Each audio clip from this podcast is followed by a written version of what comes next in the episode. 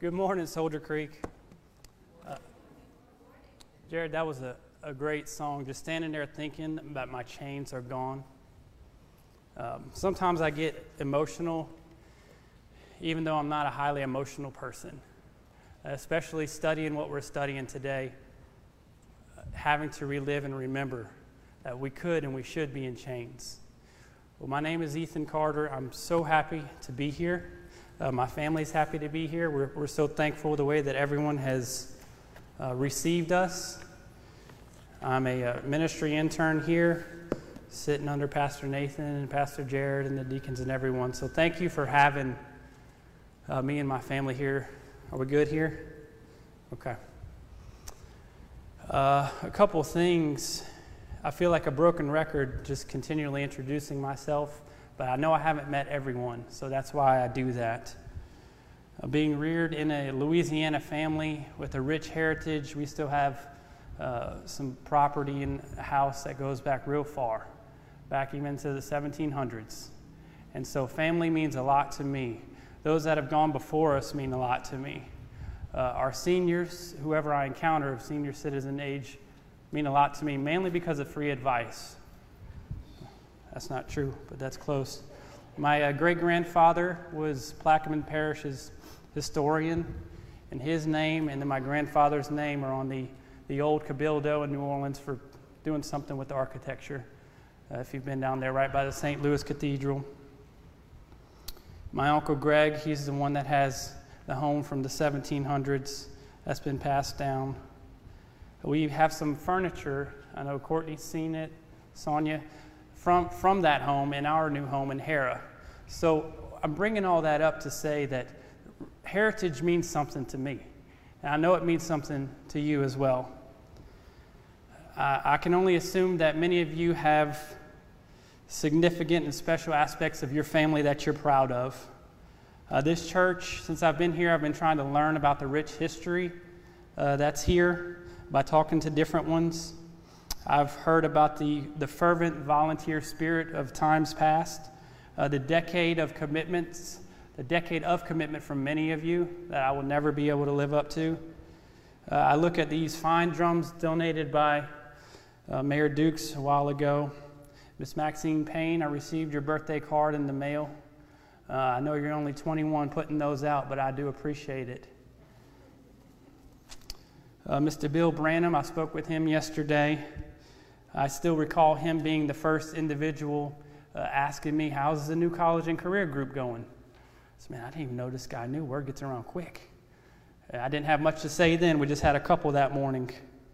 I spoke with Mr. Ed Tatum. He shared with me about how the clown team would travel the United States, really on their own dime, take their own time off as well, ministering to the youth. Uh, Mr. Crabb, I observed his Bible like many of you have and he's got duct tape on the back of it. I think it's duct tape.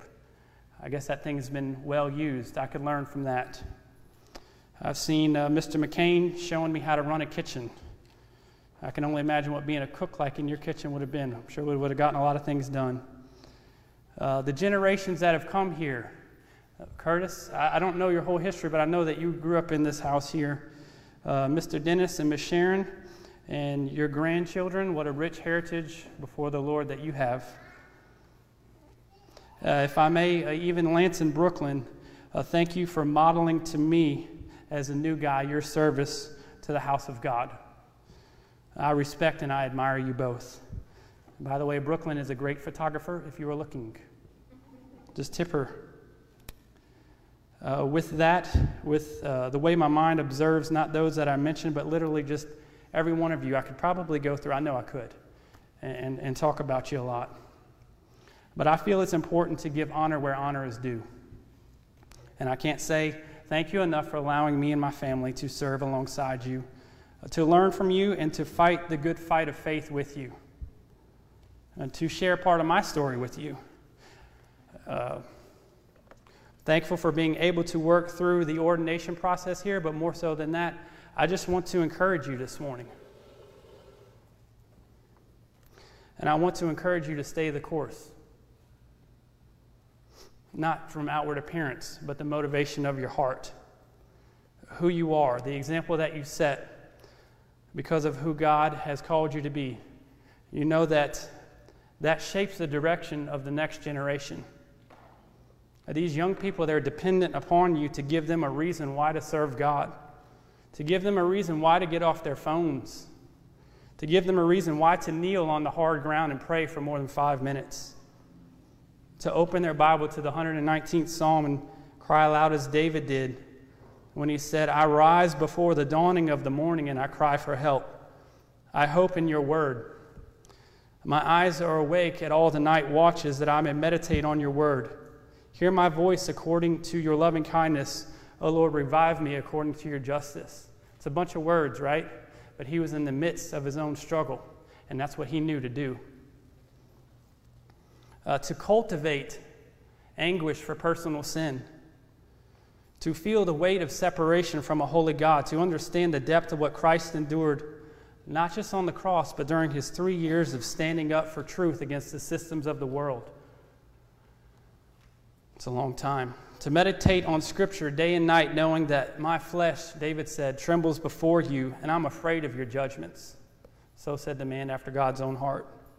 But yet he did recall that thy word is a lamp unto my feet and a light unto my path. And that culminated in a healthy fear of the Lord when he said, Unless your law had been my delight, I would have perished in my affliction. David said that. If I didn't have this thing to hold on to, I would have perished in my affliction.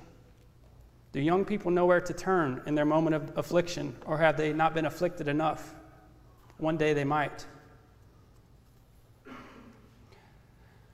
I was young, I'm still young, I'm 35, but when I was younger, I did not know the source of life. And I hope you can tell by my, my volume and my tone that I'm, I'm very respectful and I want to be with what I'm going to say. But some young people may have lost the source of life, and it's your job to pray them back. It's your job to counsel them back, to stand firm in the most holy faith, knowing that the fear of the Lord is the beginning of knowledge, but fools despise wisdom and instruction. I've been foolish for a very long time. And lots of times I don't feel like God listens to me because of how foolish I've been. So I've had to cultivate and, and dig that ground again. And it's hard. The day of reckoning will, will come. The message of the cross is foolishness to them that perish, but to us who are being saved, it is the power of God. So here we approach the question as to why it was necessary for Christ, uh, the Redeemer, to die. May we pray together. Father, thank you for the truth and the value of your word. We thank you that it is a lamp unto our feet and is a light unto our path. With our brief time here today, may we honor you in all that we say and that we do. Uh, may our hearts and our actions reflect a life changed by your word. In Jesus' name, amen. So maybe it's just me, maybe it's the way I was raised, but there is a, a, level, and I'm just telling you, there's a level of reverent fear that grips my heart and forces my knee to bow to heaven for my sin and my wretchedness. Does your sin bother you? I, I, I hesitate to say, but I interact with a lot of young people, and their flesh recoils when I challenge them to repent. It doesn't take a surgeon to look at their eyes and see anger towards me for challenging personal repentance, but I challenge it to myself as well. Because a young generation largely devoid of respect for authority and respect for the Bible means that we have to repent because we're not going to be able to hear Him when that time comes. I don't enjoy doing that at all. I don't enjoy, I don't enjoy telling myself, Ethan, you got angry at Lauren, sweet little Lauren, because you were upset, and now you got to go apologize and repent. So if I don't enjoy doing that to myself, I certainly don't enjoy doing that with others. It's not fun at all. But the hope provided from the fear of the Lord compels me to repent, and it compels me to call others to repentance. Even when I'm not living right, that's hard to do. That is very hard to do. The cross of Christ necessitates that we beacon repentance, for the kingdom of heaven is at hand. When I was hungry, you gave me meat. When I was thirsty, you gave me drink. I was naked, you clothed me. A prisoner, you visited me. Pretty simple. So, why was it necessary for Christ the Redeemer to die? Let us read together. Since death is the punishment for sin, Christ died willingly in our place to deliver us from the power and penalty of sin and bring us back to God. By his substitutionary atoning death, he alone redeems us from hell and gains for us forgiveness of sin, righteousness, and everlasting life. That's a mouthful. And we can get lost in translation and words. Let's go on to Colossians 1 21 22. The scripture provided, and you who once were alienated and hostile in mind, doing evil deeds, he has now reconciled in his body of flesh by his death in order to present you holy and blameless and above reproach before him. So, let's think of a punishment less intense than crucifixion for a moment. What do you think would happen to the military member who went MIA when he was on orders? Probably be a situation. Uh, Miss Marilyn, what would happen to a student of yours if they recovered the test prior to examination and attempted to spread it? Well, we know that an exact punishment would fit the crime. And sin's requirement of death is no different. That punishment fit the crime. Ezekiel 18:4 it says the soul who sins shall die. And I don't have it up there. I'm just going to read a couple of them. Genesis 3:17 Adam said actually God said to Adam because you've heeded the voice of your wife eaten the tree that I commanded you not to eat of cursed is the ground for your sake and toil you shall eat of it all the days of your life thorns and thistles shall bring forth for you you shall eat the herb of the field the sweat of your face you shall eat till you return to the ground for out of it you were taken dust to dust and dust shall you return so punishment, punishment for sin being death again. And then lastly, a reminder of punishment for sin being death. We all know Romans 6:23 for the wages of sin is death. The gift of God is eternal life through Jesus Christ our Lord. So why was it necessary? Number 1, our guilt required payment for sin and right standing with God. It required that. Oh, that's a big requirement. Just as the student who stole the test key would be required to take his punishment, so must sin's guilt be paid for through the shedding of blood. And there's no other way. It's no other way.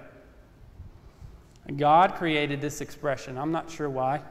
And he started it with the lamb in the Old Testament, the innocent lamb, which became Christ Jesus. For he made him who knew no sin to be sin for us, that we would be made the righteousness of God in Christ Jesus.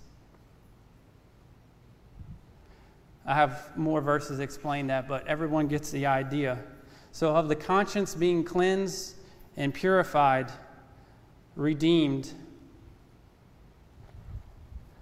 born from the shedding of the Lamb's blood, I want to share an actual example of why it was necessary for Christ the Redeemer to, to die, rather than going through some more scripture for a minute.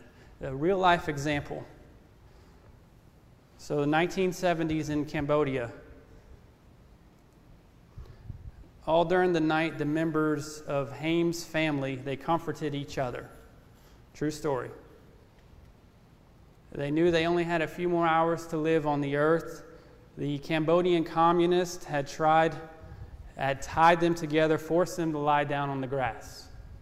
And earlier that day, Haim's whole family, they'd been rounded up for execution because they were all Christians. The communists said you were bad blood, enemies of, of our glorious revolution. So in the morning, actually had them dig their own graves. And the killers were pretty generous at, at allowing their, their victims to have a moment of silence to pray together. Parents and children, they held their hands near the open grave. And after his family finished his prayers, Haim exhorted the communists and all those. He still did this. He still looked up at them and said, Hey, y'all need to repent, receive Jesus as Savior. So suddenly, one of Haim's young sons, he leapt to his feet and he took off running towards the woods. And Haim was amazingly cool as he persuaded the soldiers not to chase the boy, but allow him to call his own son back. So while the family knelt, the father pleaded with his son, Come on back and come die with us. He said, Think, my son, he shouted. Can stealing a few more days of life as a fugitive in that forest compare to joining your family here around the grave, but soon free forever in paradise? So, weeping, weeping, the boy walked back. Haim said the executioners, Now we're ready to go. We're ready to go. But you know what? None of the soldiers would kill him. And finally, an officer who had not witnessed the scene, he came and he, and he shot the Christians. When I talk about wrestling with my own sin, some of these, some of this imagery comes to mind. And oh, what great faith and assurance that the death of our Redeemer has made. Can you imagine being so fully persuaded like they were that you call your own son to come back and die with you? that you might live with Christ. That's what I'm talking about the necessary act of Christ's death on the cross for us. And that act of martyrdom produced a repentance even among his killers. So the Redeemer's death, burial, and resurrection produces on the inside of us, it should, a love for Christ. It was hard earned, though. Each thorn smashed on his head, blood was shed for my redemption. With each lash of the cat o' nine tails, blood was shed for my redemption. With each nail in his head, blood was shed for my redemption. And with that physical death and Christ questioning God, he questioned, Why have you forsaken me? Blood was shed for my redemption uh, more than unlawful imprisonment, uh, greater than living under a cruel tyrant, or worse than going to work for 12 hours a day in the hot sun for no wages. Everything done at Calvary had a purpose and has a purpose for now to call you and to call I to repentance, to search our heart, not to harden it. It's very easy to harden my heart. To the fact that one day a day of reckoning will come. And if you're not fully persuaded, like that Kim Bodian family, find a chair. Find a chair and do this. Right here, it hurts after about five minutes because it's hard. And put your arms on the chair and put your hands over your face and weep until you can find a reason. That's my humble recommendation. You do what you want, obviously. And I'm not telling anybody what to do. That's what I do. It's just, just, just that the short amount of time that we have left is not worth an eternity of hell, okay? So we concluded that, number one, our guilt required payment for forgiveness of sin and right standing with God. Number two, his death was necessary because it canceled out the law and wiped away our sin. Every point that we're going to talk about today, just in a few more minutes, we already know. I'm just going to try to provide a little bit of Im- imagery and a little bit from my heart on that. So we're not talking about anything big and theological, but why was this horrific act necessary? Because the deity demanded this measure of appeasement. That's what God demanded. That was, the, that was his demand as the propitiation or the, I don't say this word right, conciliatory offering, who said, Hold on, I will take their place. Jesus appeased the requirement of bloodshed for sin. He canceled the law and he did away with it. So, aren't you glad that you and I aren't under the old law? Let's see, we have 600 plus commandments. We can look at a few of them. One of the uh, one of the commandments in the law said, The first fruits of all your labor must be separated and brought to the sanctuary of Yahweh. Okay, that's pretty easy to fulfill. Another one was the third tithe must be set aside for the poor in the third and sixth year of the seventh year cycle. Whatever. But I think the deacons and the committees, they can do that thing if we had to. Uh, a little more challenging, but nothing for our committees that they couldn't handle. How about we must eat unleavened bread from the 15th through the 21st year of Abib? I bet Lynn knows what that means. I don't. Do not wear holy garments made of both wool and linen. Do not shave your sides of your head in honor of the dead. Don't test Yahweh by doubting or rebelling. Okay, we all get the picture. That's a lot of commandments if we were under the old law. That's why it's so important. And that's why I read a few of them, because we hear we're not under the law. Well, what really is under the law? There's a lot of things that we wouldn't live up to. So you get to picture. Christ's death was necessary to cancel the law and to wipe away our sin. Colossians 2 13, I'll just read it for you. And you, being dead in trespasses and sins, and the uncircumcision of your flesh, he has made alive together with him, forgiven you of all your trespasses, having wiped out the handwriting of the requirements of the law that was against us. He's taken it out the way and nailed it to the cross. He's made a public spectacle of our enemies and triumphed over them. So I think about his necessary death to cancel the law and to wipe away our sins as, as the God that, that took our place. I think I was, thought about 2014. I was sitting in an Air Force class, pretty bored. And then they had this uh, older gentleman, 80s, I don't know. He came in and he got to find out that he's a retired full bird colonel. So he was going to perk up and see what this man has to say. And he was. Uh, prisoner of war, and I wish I had his name. I just remember the story. He was a prisoner of war, and he brought a rope up there. And he said, You know, during Vietnam, I was captured. And do y'all mind if I show you what they did to me? Well, we want to see. So he called a guy up. He tied the guy's hands up behind his back. And then he, colonel's over here, threw the rope over his shoulder. And he just started pulling on the guy's arms just a little bit. He says, Well, they actually pulled my arms all the way around and pulled them out of socket and then let me stay there for about 24 hours. And they came back and they said, Are you ready to tell us what we want to know? It's a different generation, man. Uh, sure, he didn't say, No, sir, I'm not ready to tell you, but he said, I'm not, I'm not telling you what you want to know. So they did his arms again, wrapped it over, and pulled it over again. Eventually, he got rescued. He claimed to have been in there with uh, the uh, deceased John McCain as well. But he took a position so as not to jeopardize uh, what, we, what we had going on over there. Just as the colonel was offered a way out of his torture so was Christ taken to a mountaintop and ignorantly offered by Satan the whole world if he would just subject himself to him. That's a picture of Christ's substitutionary act for us. Thirdly, the Redeemer had to die because his blood justifies.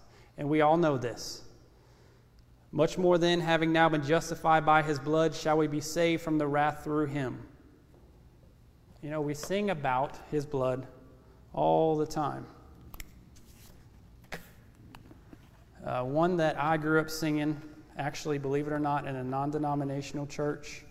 Our pastor was Southern Baptist, and then he went, to, but he would bring in a lot of hymns.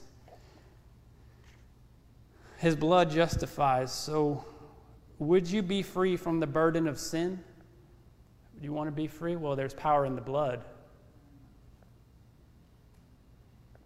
Would you be free from your passion and pride? I don't like my passion and pride. That separates me from God. Well, there's power in the blood.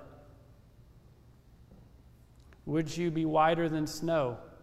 When I'm alone in my own mind, I'm very unhappy with my sin and my wretchedness. I want to be whiter than snow. Well, there's power in the blood. Would you do service for Jesus, your King? There's power in the blood. 1 Peter 1 18 through 19, knowing that you were not redeemed with corruptible things like silver or gold from your aimless conduct received by tradition from your fathers, but with the precious blood of Christ. We sing about it a lot. Why is that? Why did they write these back in the 1800s and the 1900s? Because there's power in the blood, there's something to it. Thank God for his blood. And although there are more theological breakdowns to give on why his death was necessary, I want to give a final one. We could probably talk about a lot more, a lot you a lot smarter than I am about knowing all these. The Redeemer had to die that we might receive his grace. So we're going to talk a little bit about grace, maybe in a little different way, just a little bit. Um, let's see, 82, my parents got married. 82. But my mother called my dad and said, I got cancer, we can't get married. He says, No, we're going to still get married. That's all right. All right, 84, she's pregnant, still going through some pretty big chemo, radiation type things. Doctors, I think a panel, three or four of them came up said, You know, Miss Carter, you really need to let him go. Let, let, you, can't, you can't do both. Sorry. And I th- they were, the way it was told to me is they were upset that she, she said, I'm not going to abort my son. And, and she did not abort her son, but she, she got off her chemo and her radiation. Right? So the act of a, I, I will not, what, what is the word? Embellish it, but it, it really is the act of of a martyr. My life depended upon her death, is what I'm getting at, okay? Just as the gracious act of a mother for her son was required, there was no other way.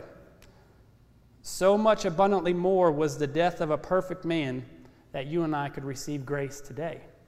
No other way. How many of you woke up this morning angry about something? I never get any hands. I don't preach that much, so. Uh, how many of you thought or said a cuss word while in traffic recently? I did that one. I should have thought a bad one. I thought I was going to get in trouble. How many of you lied to your spouse or to your boss or to your friend? I'm, I'm assuming I do it routinely, but I don't want to keep account. I hope I don't do it routinely.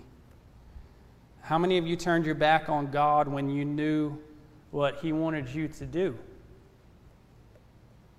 So, because of his death, his bloodshed, we have grace and, and don't have to keep a stockpile of innocent lambs on reserve.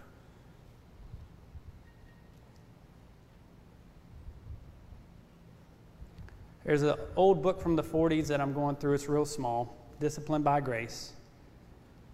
Because I hear grace all the time, like you do, but we don't perhaps we don't get the clear picture all the time because we've heard it so much. And the author said, Grace, therefore, is not just a mere expression of pity and compassion on the part of God. Like, oh, thank you, Lord, your grace, I'm saved, and thank you. It's not the setting aside of justice and passing over sins that should be punished. It is, let it be repeated, a forgiveness of sin because the full penalty has been paid by another. And I briefly highlighted a little bit about that penalty that was paid. Uh, tragically paid. And none of us want to sit through the Passion of the Christ again, but that's a pretty decent reminder for me to fall on my face again. This is basic to grace, he says, and that which grace rests apart from the propitiatory death of Christ there can be no grace of God towards men. So you and I can't have grace for forgiveness of sins. We would have to fulfill all 600 commandments or however many there are without the grace of God. But guess what? The grace of God is the hottest commodity in the world. And we only have it because He worked for it. We only had it because He wrestled. And I need to be reminded of that wrestle as I sit in air conditioning, as I have a new house. I need to be reminded of that wrestle. We could not be rescued without the death of Christ on the cross. So when you and I think on the grace of God, may we be reminded of this cost. And this is why I'm rather animated this morning because I'm compelled to remind myself. Jared sees me all the time. He knows my ways. So does Miss Sue. I'm compelled to remind myself, me, myself, and I, and you, to concentrate and to meditate as David did on the state of my sin and my separation from God and the work required to obtain that most precious, holy, heavenly commodity, that being the grace of God, that is not cheap. That's hard to talk about, it's hard to get out in a way that causes me to move. So, application.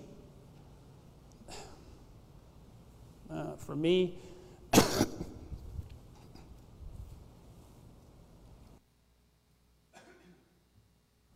application is recall to memory the wrestle in the Garden of Gethsemane. We know everything that Christ did. Application, if you want to, knees on the ground, hands in the seat of the chair, head in your face, and pray and repent until your knees hurt.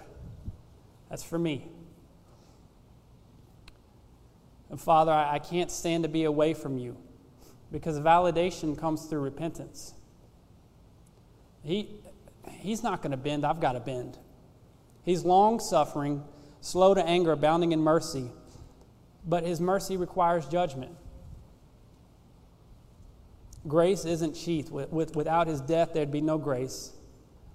It was wrestled for, it was fought for, and it was obtained. And we trample upon it every time that we entertain what we want over his word. So remember David's words unless your law had been my delight, I would have perished in my affliction. He really meant that, right? And am I anguishing over my sin and my selfishness? See, Jesus said, remember in the garden, nevertheless, nevertheless, you know, I'm going to do it. But before that, he acknowledged, My soul is exceedingly sorrowful. Probably shaken because if it's possible, Father, let this cup pass from me. That's just getting real with God, with his Father right there. But he concluded with, This cup cannot pass from me unless I drink it. Your will be done. So, our chief hero of the faith, he rose to the occasion. He rose to the occasion to die a murderer's death, a thief's death. But for those who did surrender to the truth of the gospel, Oh, what exceeding joy that they found. For the joy set before him, he endured. And my challenge to you today was just twofold.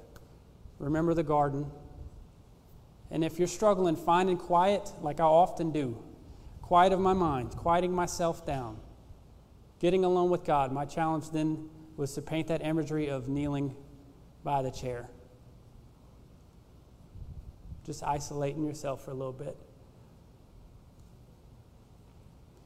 We'll prepare our hearts for a time of invitation. I'll come down here and pray with anyone that would like to, uh, stand alongside anyone that would like to. Uh, if we have deacons that wouldn't mind being available to pray, we'll have that as well. But I hope that you are encouraged in your heart because He's provided that way of escape. And it's simple. It's just, yes, sir. And He says, thank you. It's simple. So be encouraged today. As we wrestle with our own sin and we think, yeah, I know, I know a little bit what, what's going on there. Be encouraged that He wants us to run towards Him. He doesn't want to leave us stranded, but He wants us to run towards Him as we acknowledge our need for Him. Because it's easy to get blinded by the cares of this world, right? But maybe we get, may we get blinded by Christ and what He can offer us. Would you bow your head? We'll pray. Father, thank you.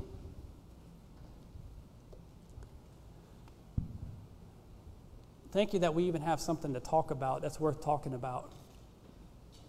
Thank you for the people here that you've set before me, God, to offer me an example of hope that I look up to.